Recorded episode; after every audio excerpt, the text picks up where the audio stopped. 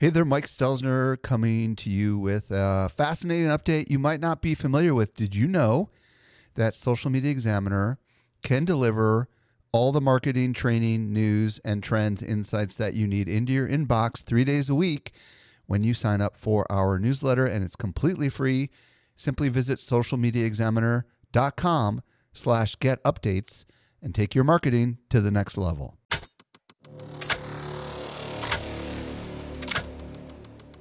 Welcome to the Web3 Business Podcast, helping you navigate the future of business. And now, here is your host, Michael Stelzner. Hello, hello, hello. Thank you so much for joining me for the Web3 Business Podcast, brought to you by Social Media Examiner. I'm your host, Michael Stelzner, and this is the podcast for innovative thinkers who want to know what works in the world of Web3. Today, I'm going to be joined by Kevin Henrikson. He is the CEO of DeGods, and we're going to explore how DeGods and Dust Labs is being built and their business model. And I think you're going to find it absolutely fascinating. By the way, I'm at Mike underscore Stelzner on Twitter and at Web3 Examiner on Warpcast. And if you're new to this podcast, be sure to follow this show so you don't miss any of our future content because we've got some superstars coming on this show. Did you know that we can deliver awesome marketing info directly into your inbox? Simply subscribe to our weekly newsletter that comes out three days a week. You won't miss any of the updates going on in the world of social marketing. Visit socialmediaexaminer.com slash get updates. Let's transition over to this week's interview with Kevin Henrikson. Helping you to simplify your Web3 journey, here is this week's expert guide. Today, I'm very excited to be joined by Kevin Henrikson. If you don't know who he is, he's the CEO of Dust Labs a Web3 B2B software company that built the DeGods and the y00ts NFT projects. Dust Labs is building tech solutions for communities and brands. Kevin, I'm super excited to have you here today. How are you doing? Awesome, Michael. Thanks for having me. So, today, Kevin and I are going to explore the DeGods and the y00ts project launch and the business lessons that we can gain from everything that these guys are building. Before we go there, I would love to hear your backstory, Kevin. How did you get into Web3, into NFTs? Start wherever you want to start. Yeah, sure. You know, went to college, you know, for mechanical engineering, grew up on a pig farm. And so had this notion of always just building and working on things. And then going to college in the late 90s, the internet was just sort of fascinating. And it was my first time, you know, touching that sort of technology. And so kind of switched, at least mentally, to just working on software. Spent 20 years building software companies, mostly email companies along the way sort of just discovered bitcoin right read the white paper sort of was just fascinated with crypto and for many years sort of just collected coins or, or, sort of you know was just part of you know learning more about it right? Wasn't really like doing it as a job but really just kind of learning you know broadly more about crypto and how it was useful. And in the early days in like 2017 when like CryptoKitties came out and like the first couple nfts and ethereum was just enamored again by the technology. And again at the time always approached it more from like really really interesting technology and and what what was possible with that and sort of what you know could be achieved fast forward a few years was working at a company called instacart. As part of that i, I met a, a, gentleman named rohan vora who's now frank DeGods who's my co-founder on uh, both d labs and dust labs.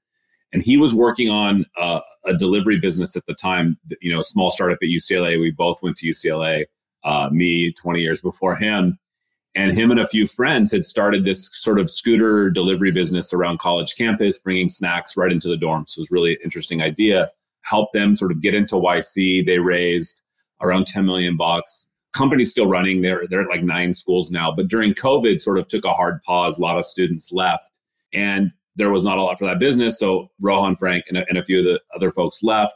They got really excited about crypto, and, and Frank was always just texting me, and so I kind of was like more of a mentor for him at the time, and just asking me interesting questions, telling me about cool stuff he was working on, just constantly looking at ideas for startups, both in Web two and then you know, as COVID kind of carried on and like more time in lockdown, really got into Web3, again, looking at different kinds of, you know, crypto coins, Bitcoin, et cetera. But then sort of was like, hey, you know, we, we should do an NFT project because lots of people were doing that. And they decided to launch it on Solana.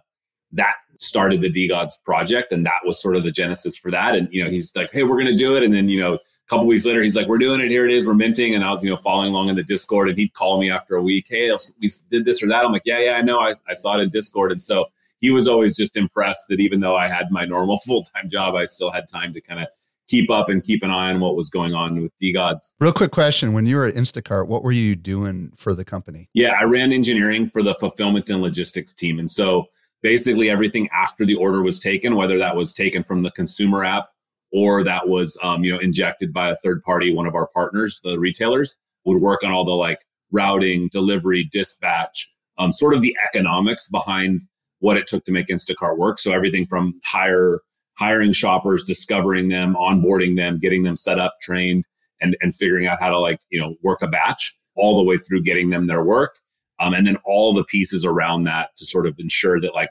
which deliveries went to which shopper, how many deliveries did you combine, what are the most optimal routes, and it was just a really really fun optimization problem, and so had a few hundred engineers working on that and, that um, division, but you know, it was called fulfillment and logistics, which was basically the the quote unquote back end of Instacart in terms of like what it took to get deliveries done.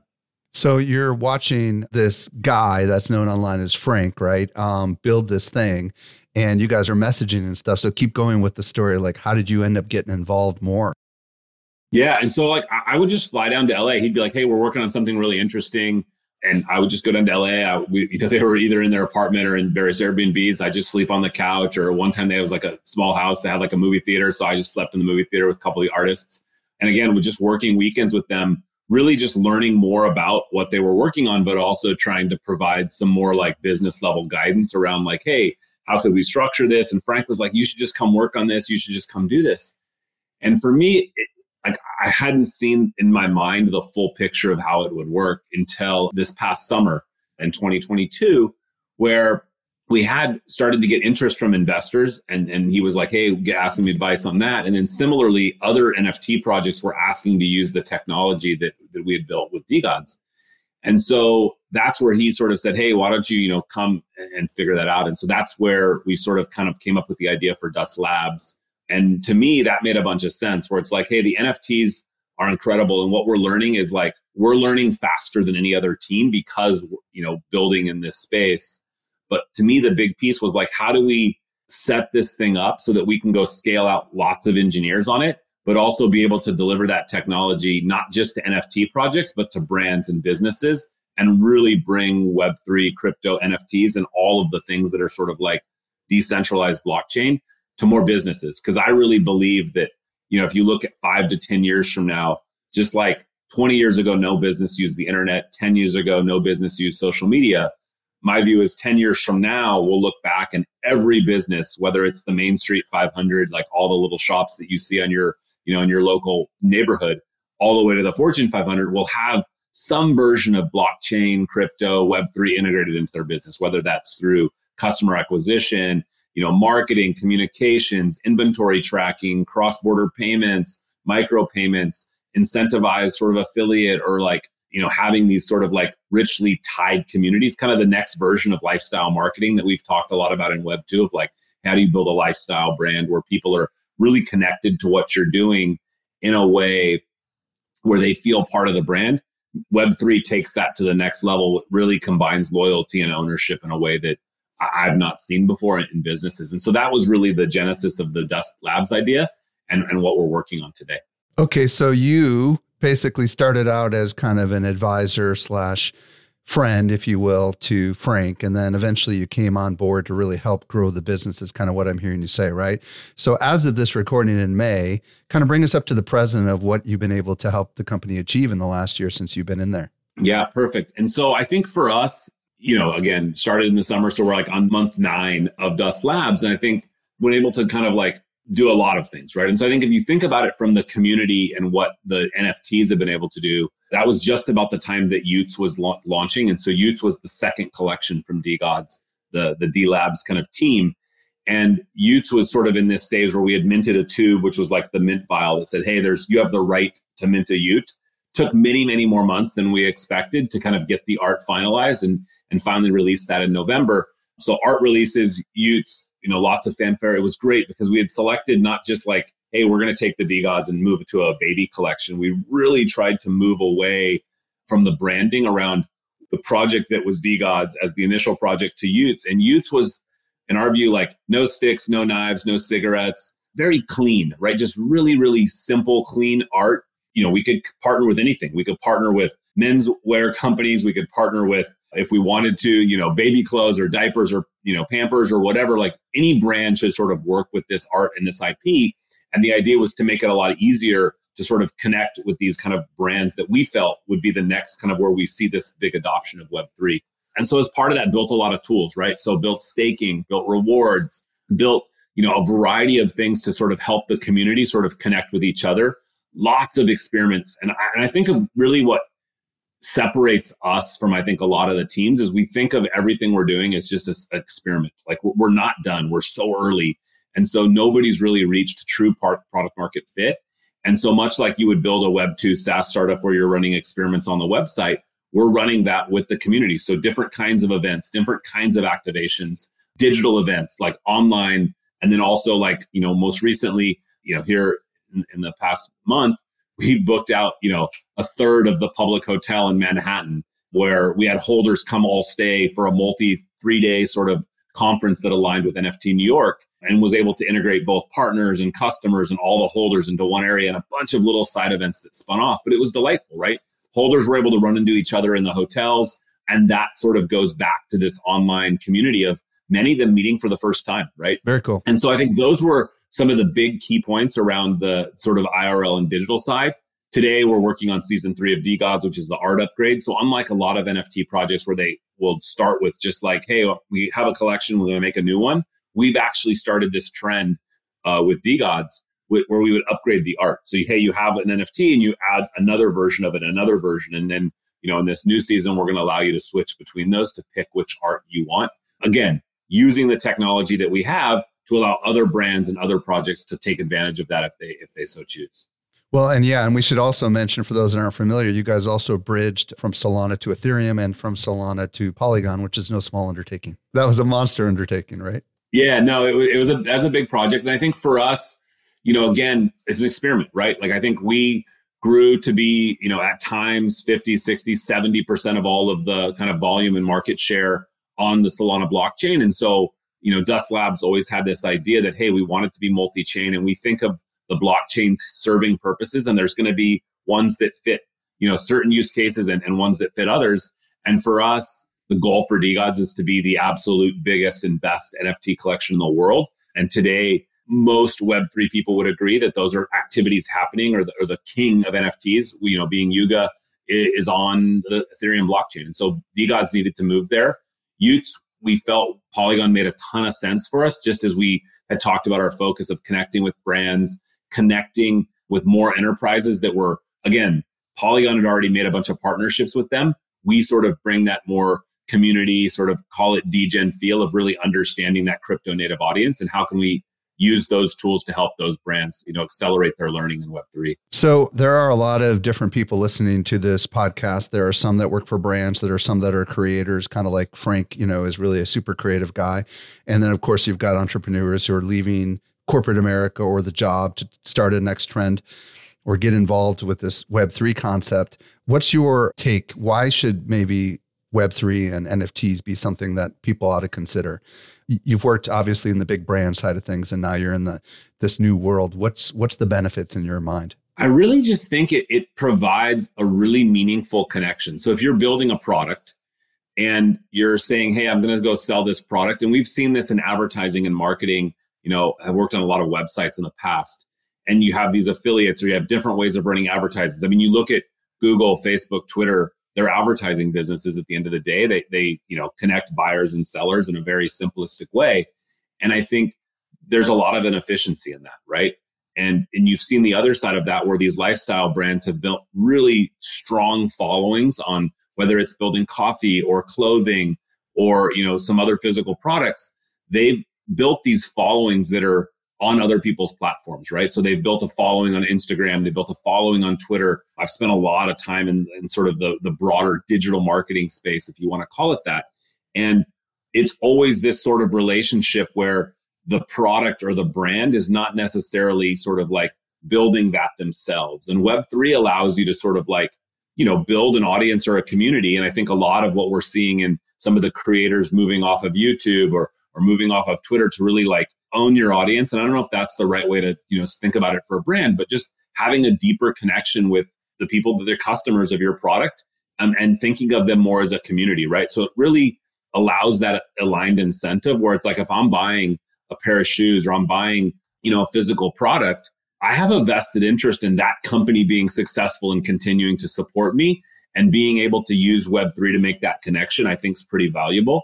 I think the other place I've seen, you know, really good early indications of success is this notion of like loyalty and right, like, hey, somebody's done this many actions on my company. They've purchased this many versions of my product, or they've listened to this many versions of my song. If I'm an artist, or went to this many of my concerts, you know, having a way to track that and then allowing that creator, whether it's an artist or a company or a product, to then reward the most loyal, you know, holders in a way that's like a little harder to fake, right? Because I do think that like a lot of the traditional loyalty programs or, you know, punch, if you think of back when I was a kid, you'd have the punch card and you'd, you know, get four punches or 10 punches and you'd get a free sandwich or a free smoothie. Like th- those are a little harder to, to replicate and they're not tradable. There's no way to like, you know, hey, I only have seven punches. I give it to my friend. They get the last three. They get the free sandwich. Web3 solves a lot of these problems in a pretty delightful technology way. And that part of it is what I've got excited about. And I think when you see these new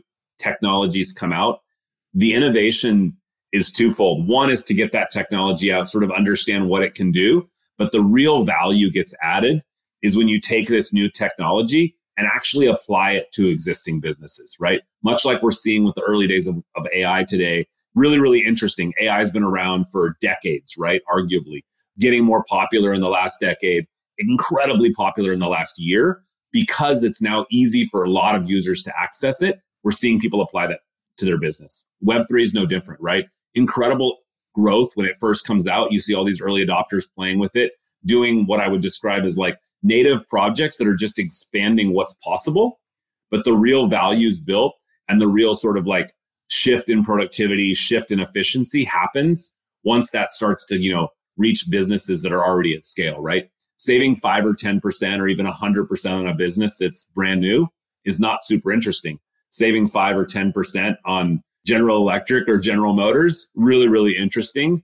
Um, you know, doing that on the Marriott hotel chain, right? How could we, you know, apply some of the efficiencies that we've seen in loyalty and crypto into them could make a really big difference. Well, you, you know, Instacart, when you were there, you could have proposed to Instacart that they buy out a hotel and invite a bunch of people there, but you know it wouldn't have been the same effect. First of all, good luck selling out the hotel, right? Even if it is a big food conference. And secondly, I would imagine you've experienced a level of loyalty with the DeGods project that is kind of unparalleled to your traditional brand experience. Is that fair to say? Yeah, absolutely. And I think if you think about what we saw in the shopper community, right? And that community obviously started when Instacart was early in the days, but through COVID, I mean, we hired like 1.5 million shoppers in those first few weeks of COVID, um, which was just insane, right? The number of people coming in, but a lot of them, you know, churned off over the years as kind of like business went back down, or it wasn't as like, you know, um, the, the orders weren't as high, you know, when people sort of were able to go back to the grocery store and didn't, it wasn't the fear of like,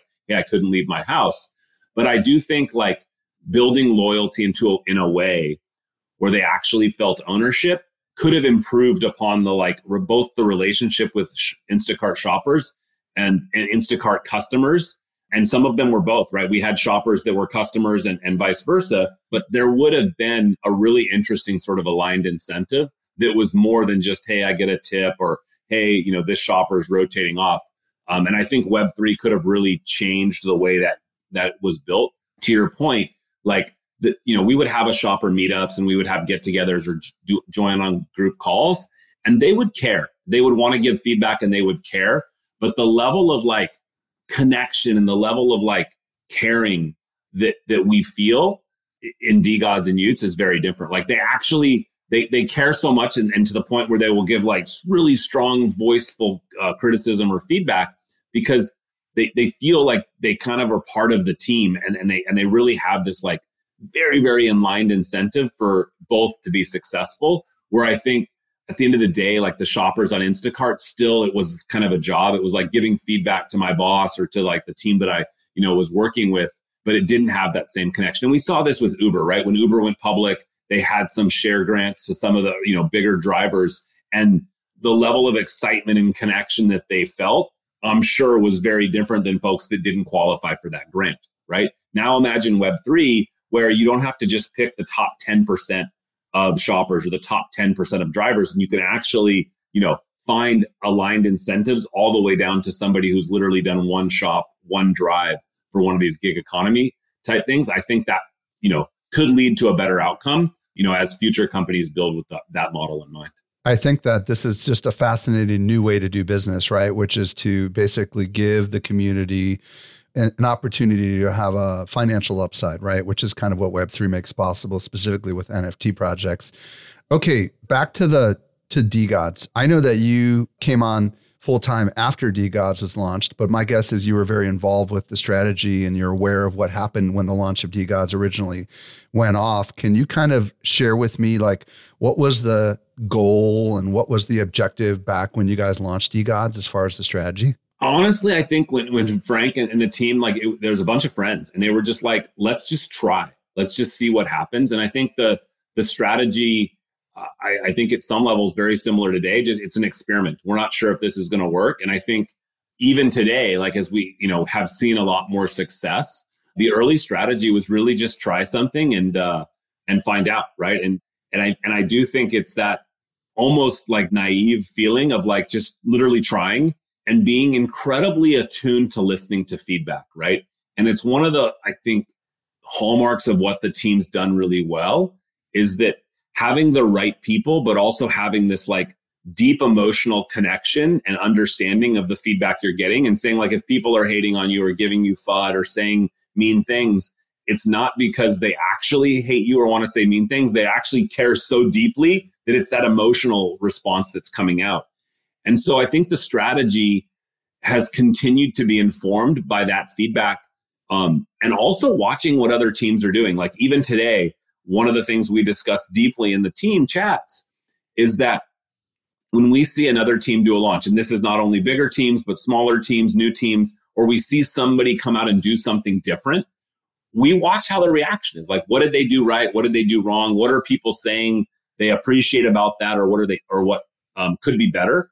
And we try to take that to inform our own decisions. Because a lot of times the and and you said this like when there's an ownership stake or there's you're feeling that you're aligned if somebody does something wrong it, it, it's like the difference of like when you're you know a renter versus an owner right? If you're an owner and somebody like you know tears up your lawn or like or, or you know does something to your you know you have a deeper connection. You're like man this this passion for like this is my lawn and i own this and like i'm very passionate about like picking up trash and like keeping my like curb clean in front of my house where sometimes renters get the vibe of like ah it's a it's not mine. I'll let it go. Or, you know, I'm just walking through the neighborhood. I don't mind throwing something or letting my dog, you know, go on somebody's lawn and not picking it up.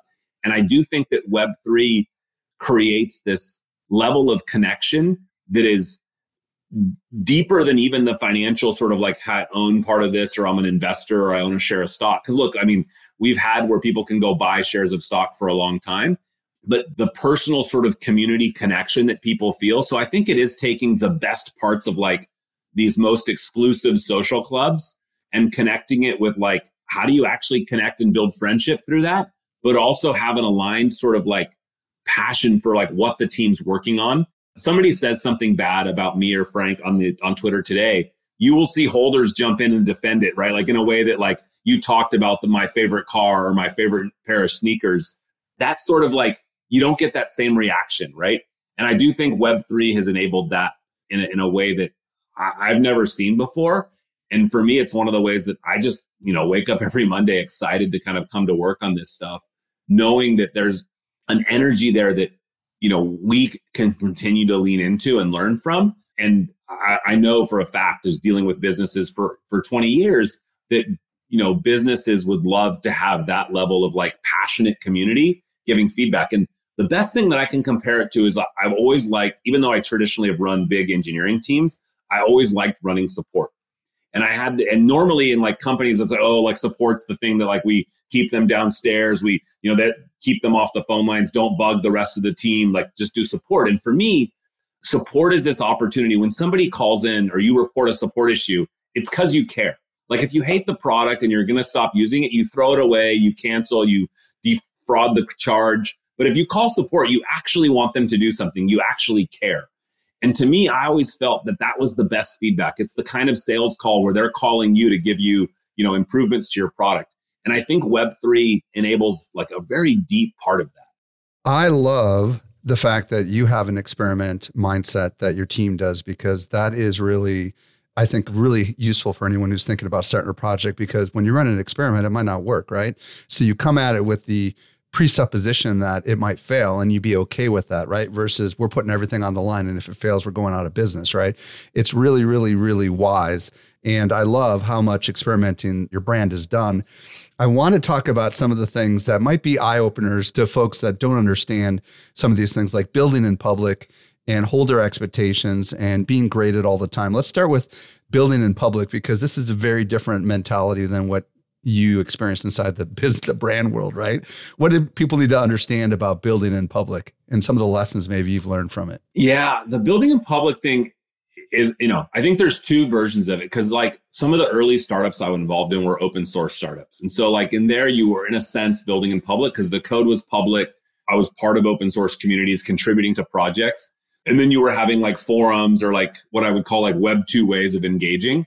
And so there was a, a sense of publicness to that. I think the difference today is that the speed of communication of the new platforms and the ability to like have feedback, both negative and positive, go incredibly viral incredibly quickly makes it the pressure higher, right? So when we'd make a mistake or do something bad or release something that made the the customer's unhappy in an open source world, you'd have like a long thread of people just kind of debating it kind of like internet style in a relatively private thing because the, the forums were sort of private. You had to log in. There, it wasn't going viral in that sense. Where today, if DeGods or Dust Labs does something, or I or Frank say something that, you know, whether it's on this podcast or or show or wherever else, people will clip that. They will post it on Twitter. It will get thousands of likes or and thousands of shares and potentially hundreds of thousands of views. I mean, uh, our properties get tens of millions of views every month across our different Twitter accounts.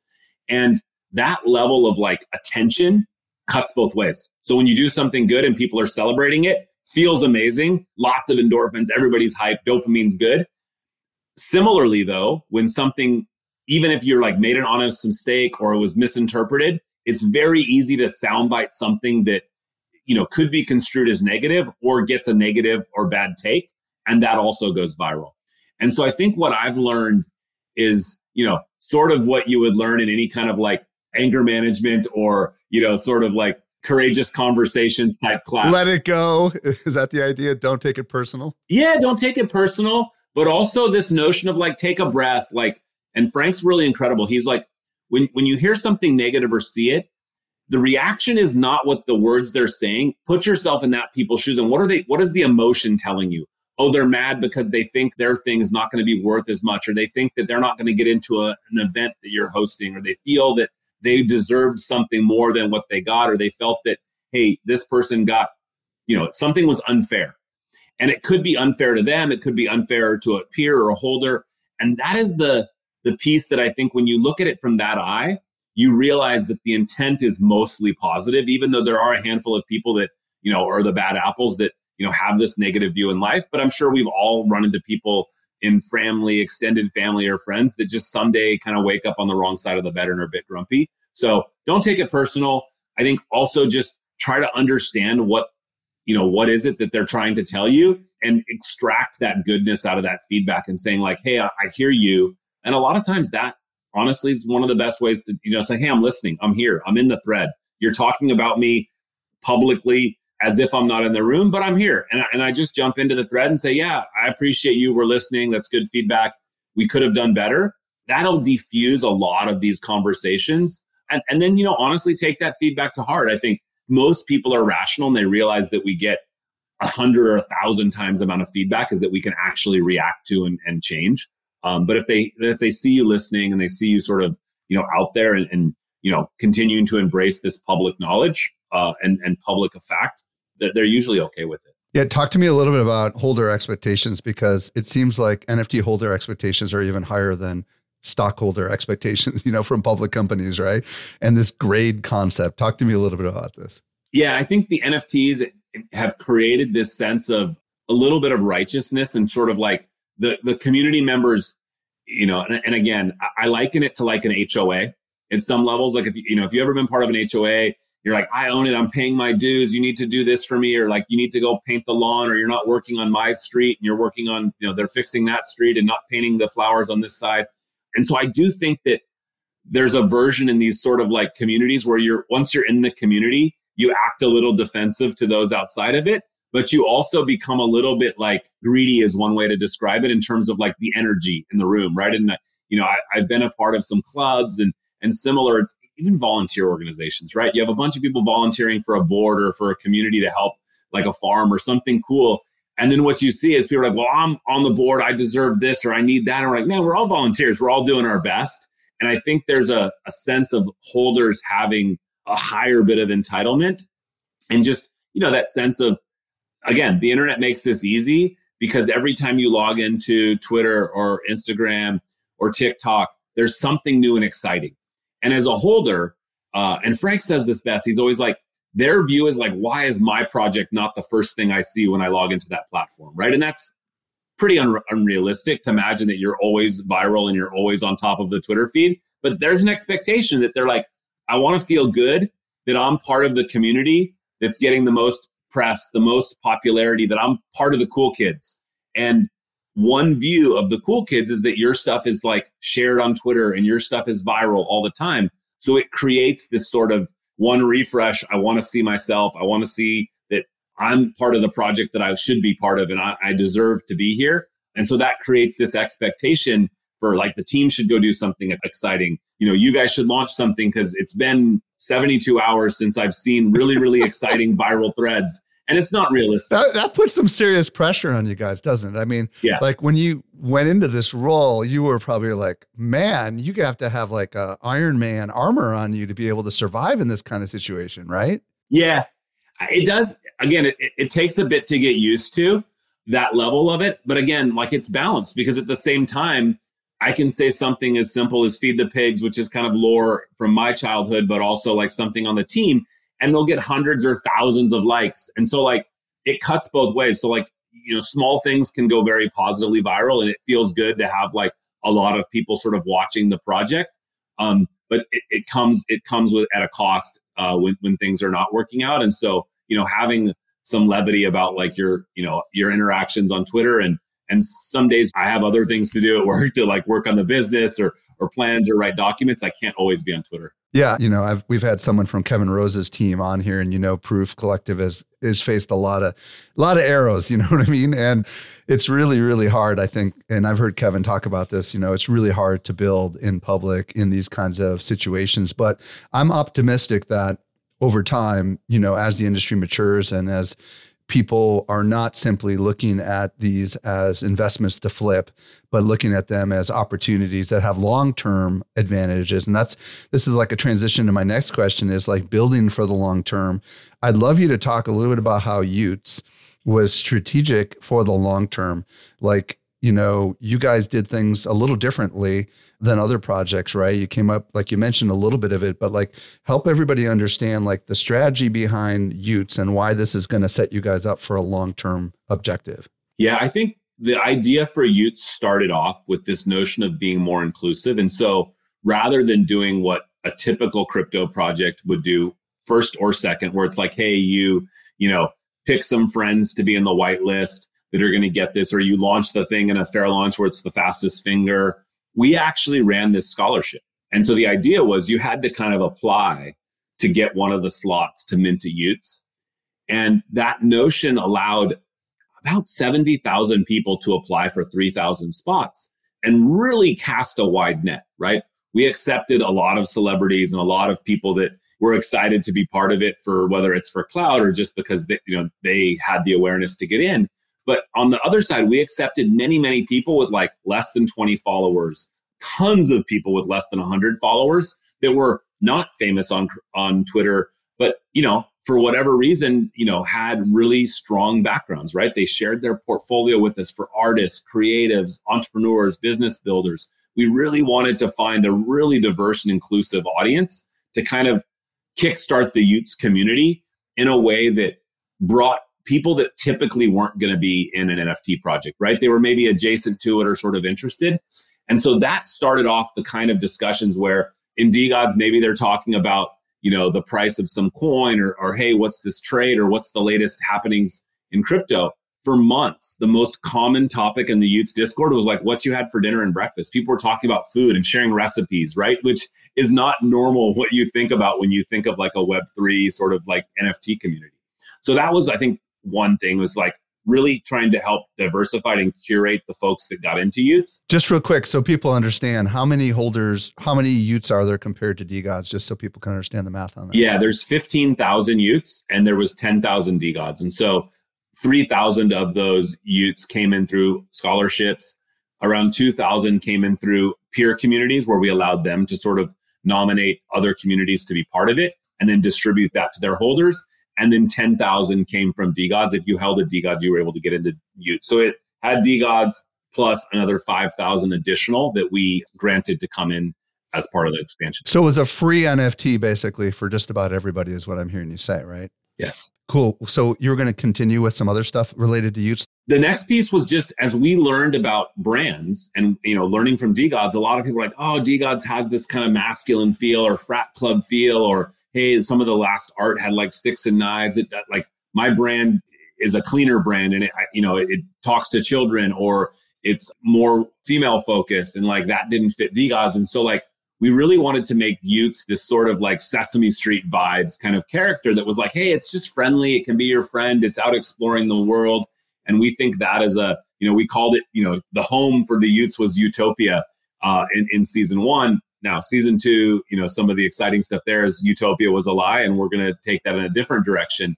But the first version of that was really just this happy place where everybody was included and, and could be part of it.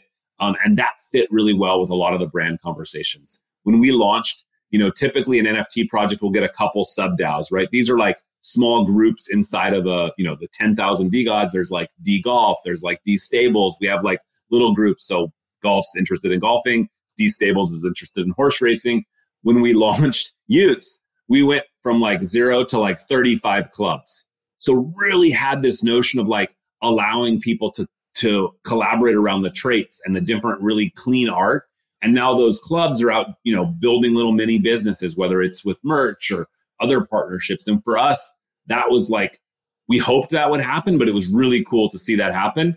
And that's kind of kickstarting where we are today, which is now connecting with much, much bigger brands that have come into Web3. Many of them have partnered with Polygon. And so we're, you know, starting with that group to sort of expand our reach, not in, into traditional bands, but also traditional gaming companies. So I spent a lot of time in Korea a couple months ago, met with a ton of gaming companies and metaverses there where they're, again, pretty early in sort of adopting some of the Web3 tech and, and really looking for some cool partnerships there. The y00ts partnership just partners better, right? Putting a y00ts in a game much more universal than you know finding the right DeGod to put in a game as an example. So we really wanted to design that to be composable and inclusive. And I should have disclosed earlier that I am a DeGod holder. I bought it back when the Sam Bankman Fried crash happened and Solana was only $10, which is a great time to get in. I'm curious how you guys are actually funding all this stuff. If the y00ts was a free drop and I don't know. It, commissions obviously are creator commissions are harder to actually, you know. Are you guys just living off the initial NFT launch, or did you end up taking funding? Can you speak to how you guys are actually growing financially? Yeah, for sure. So yeah, the initial NFT mint for DeGods, and then the subsequent art upgrades. That was the initial treasury. The also a lot of royalties, like you said in the early days, there was a DeGods had a ten percent royalty, actually nine point nine percent royalty and so that generated a, a good bit of revenue that, again, we invested basically all back into the team to hiring more people, to building, to running events. Fast forward to today, as part of the Dust Labs raise, we actually raised uh, funding. Um, so we've announced seven million in funding, and so part of that was raised in token, and then part of that was raised from venture capitalists. And all of it was raised from venture capitalists. Part of it on a safe note, so equity in Dust Labs, and then DeLabs continues to be funded by primarily today royalties and then a small grant that we got from Polygon as part of the migration. So Dust Labs, talk to me a little bit about Dust Labs versus DeLabs. It sounds like DeLabs is managing the NFT projects and Dust Labs is the software company. Is that correct? Yeah, that's correct. Easiest way to think about it is DeLabs is sort of art services, right? So they've they've the creative brains behind DeGods and y00ts. All the artists work for DeLabs.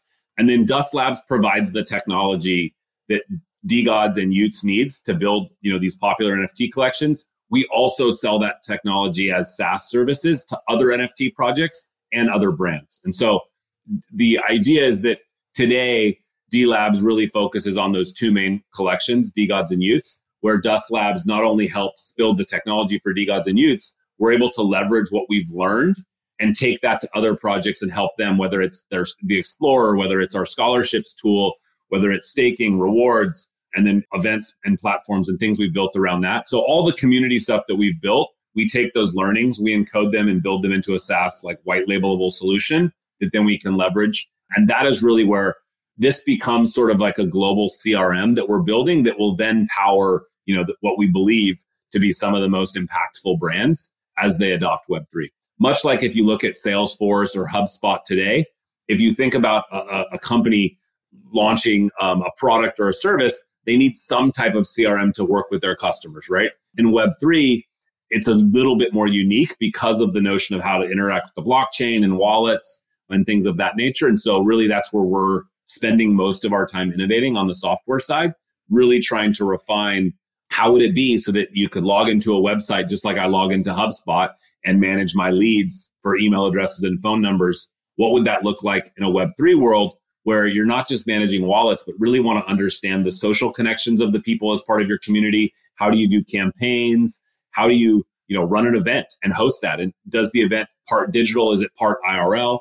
And that sort of like mix is something that historically we've not really seen in traditional CRM software. And so we feel that that's a lane that we can focus on and really just acting as that application layer above the various blockchains. Unclear who will win in the long term. I think there'll be many winners. And then, you know, sort of building really slick consumer facing UI. I love this. Can you explain what the Explorer and this, so the scholarships thing sounds like you've created that scholarship thing that you did with those thousands of y00ts that we were talking about into a service so someone else could essentially employ it. And as far as rewards and Explorer, explain what that is. And then also, are these services now ready for everyday people, or are you mostly working with brands on this? Explorer is really just a way to explore the, the collection, right? When you know you have a DeGod or I have a y00t or a DeGod and you see it, people will look at it and say, "Oh, it's got this hat or this trait," but it's really hard to understand like what are all the traits? Like there's 140 traits in DeGods. And so Explorer really just makes it really easy to sort of see that. And what you typically see on an NFT marketplace is you just see all of the actual final, you know, ones that are listed, right? You're like, oh, here's all the ones that people have put up for sale, you know, just like you're browsing OpenSea or Magic Eden or Blur. Now you're able to actually say, hey, what is all of the the collection, right? Not just the ones that are listed on the marketplace, but I want to see the ones that aren't listed. What's the highest rank?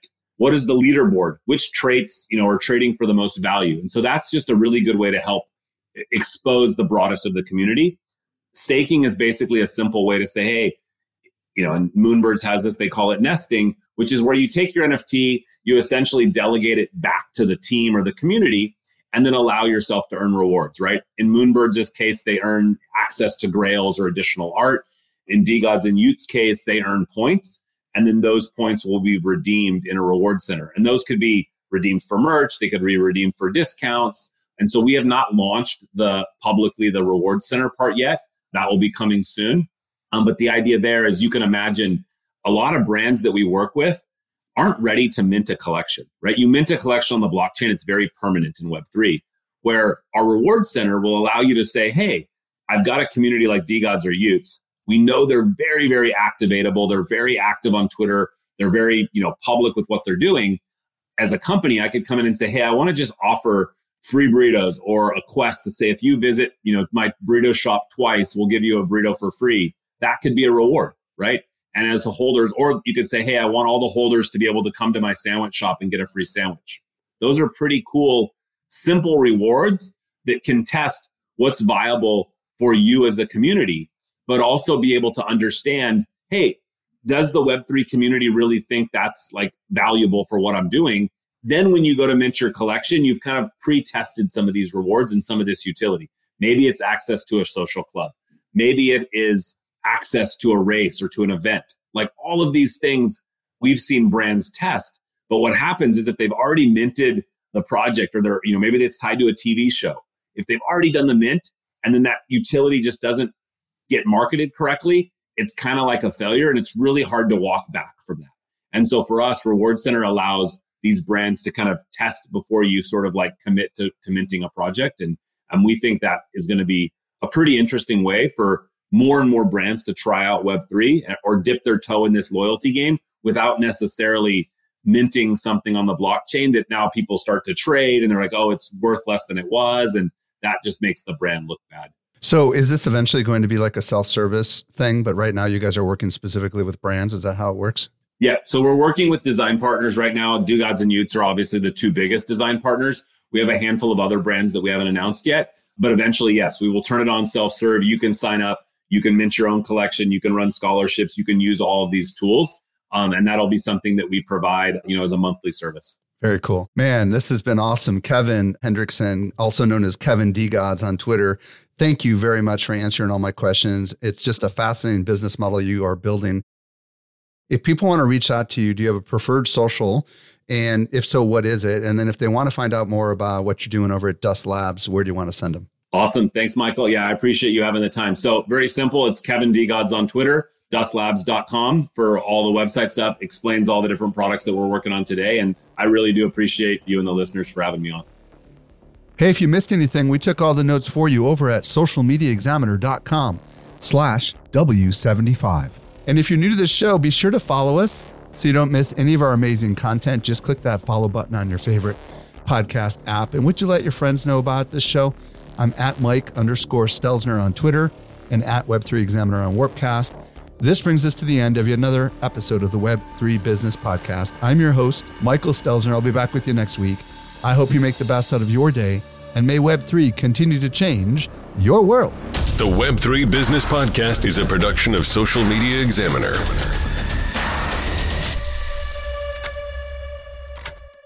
The information provided in the Web3 Business Podcast is provided solely for educational purposes. Do not treat what you hear as investment, trading, or financial advice. Do your own research. Want more good stuff? Sign up for our top notch social marketing newsletter. We deliver it straight into your inbox three days a week. Visit socialmediaexaminer.com slash get updates.